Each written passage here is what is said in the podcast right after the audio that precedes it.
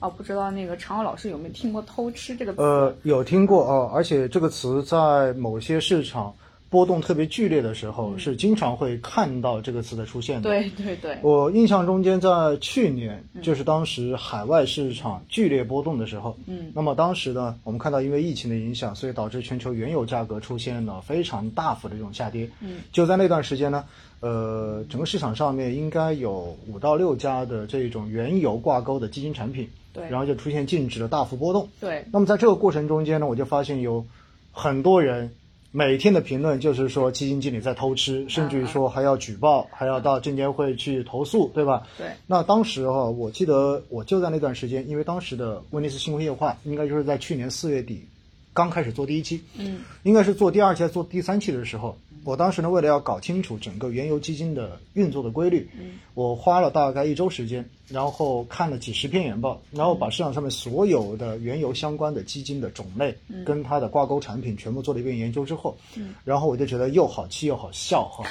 就是。大家总是会觉得呢，这就是我平时经常开玩笑说的一句话。这句话叫做什么呢？叫做，呃，如果是赚了钱，那叫做什么呢？那叫做呃，是我自己非常的牛，啊，我自己牛逼，哎，我自己很牛逼，选对了产品，对吧？挑对了时机。但是呢，如果我亏了钱，那一定是有人在害我。嗯呃基金经理菜，哎，对，所以“偷吃”这个词，当时就是让我非常觉得，呃，投教这个事情任重道远。其实哈，这就涉及到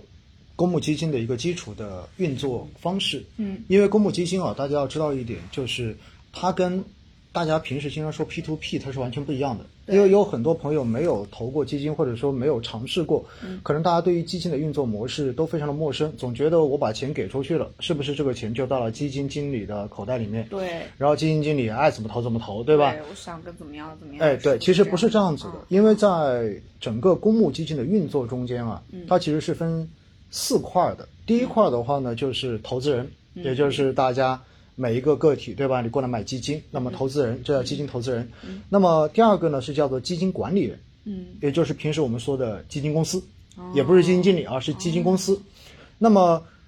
正常来讲呢，公募基金它其实是一种信托投资，也就是基于信任。是那么投资人把这个钱委托给基金管理人，然后让他帮我来进行投资，它是这么一个模式。嗯，那为了要确保这个资金的绝对安全，嗯，防止道德风险，所以在这个中间呢，它还有一个叫做什么？叫做基金管呃基金托管人。托管人啊，哎，也就是这个钱呐、大家其实你比如说刚才绵绵说的，嗯一千块钱你用来买基金，然后付出之后，其实这个钱是通过代销渠道嗯或者说直销渠道，比如说大家通过支付宝，支付宝其实是一个代销基金的渠道。对，如果你是通过基金公司的官网，嗯或者说呃它的官方网站，或者是它的官方的那个 app，嗯，那么这一种叫做直销，嗯嗯嗯，所以呢，它是通过销售机构这个钱进来，进来之后的钱呢是去到了基金托管人的账户。托管人账户，哎，而托管人是什么呢？在我国哈，最开始基金托管人全部都是具有基金托管资格的商业银行。嗯，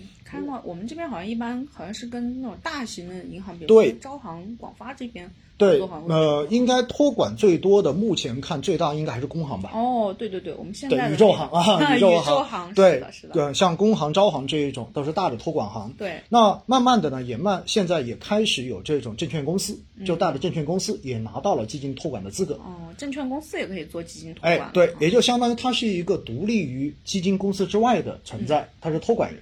那么这个钱去到托管人那边，所以基金公司跟基金经理是根本接触不到大家的这个钱的。嗯，好，那大家可能就会问了，那基金经理怎么投资呢？对呀，哎那钱都不在我这儿，啊其实基金经理投资啊，他其实是通过研究市场之后，嗯，他会针对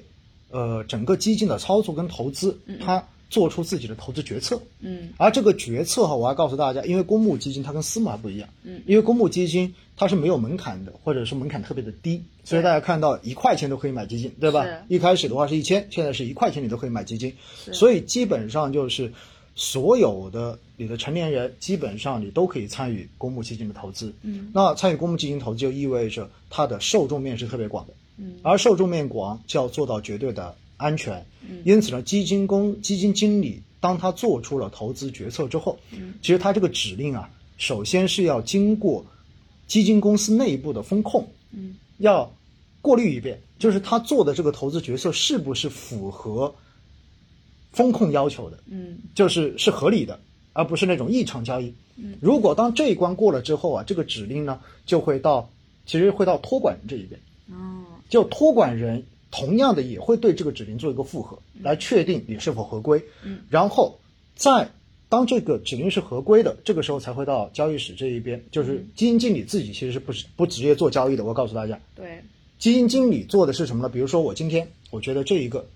股票我看好，嗯然后我就会想说我要把它，我如果我以前没有的话，我说我要买到占我基金资产的几个点。嗯那么这个指令如果是没问题的，到了交易室之后，由交易员根据市场的一个变化情况嗯来进行交易，最后来完成基金经理下的这一个委托的指令。嗯所以它是这么一个过程，到最后这一个资金的交割，其实都是在托管方那一边来进行交割的是是，而跟基金经理其实是根本接触不到的，所以它是这么一个流程，而整个过程，它又受到了其实像证监会、基金行业协会嗯是这样子的官方机构，然后来监督你的整个流程是没有问题的。是因此哈，大家根本就不要担心说什么基金经理偷 吃，他到最后这个钱根本就到不到他口袋里面，这个才是最关键的，对好不好对？对嗯，